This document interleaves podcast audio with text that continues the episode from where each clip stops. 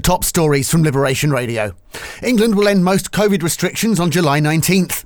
Boris Johnson has announced masks will become optional, along with social distancing and the rule of six, subject to a final review on July 12th. Germany is lifting its ban on UK visitors. Vaccinated people will now be allowed to enter the country without quarantine. However, non vaccinated visitors will be required to enter quarantine for up to 10 days. In Jersey, anti vaccine propaganda is being distributed outside schools.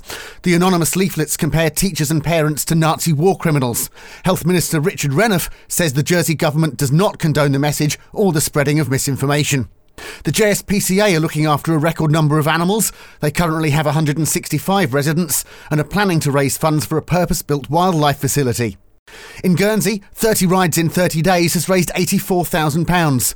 123 people took part in the 14th charity cycle ride that took place in May in aid of Les Bourgs Hospice. And Guernsey restaurant owners are asking new arrivals to stay away. They're concerned that younger employees who aren't yet vaccinated may be put at risk, so are requesting people who've just arrived in the bailiwick to wait seven days or until they get a negative test. Liberation Radio News.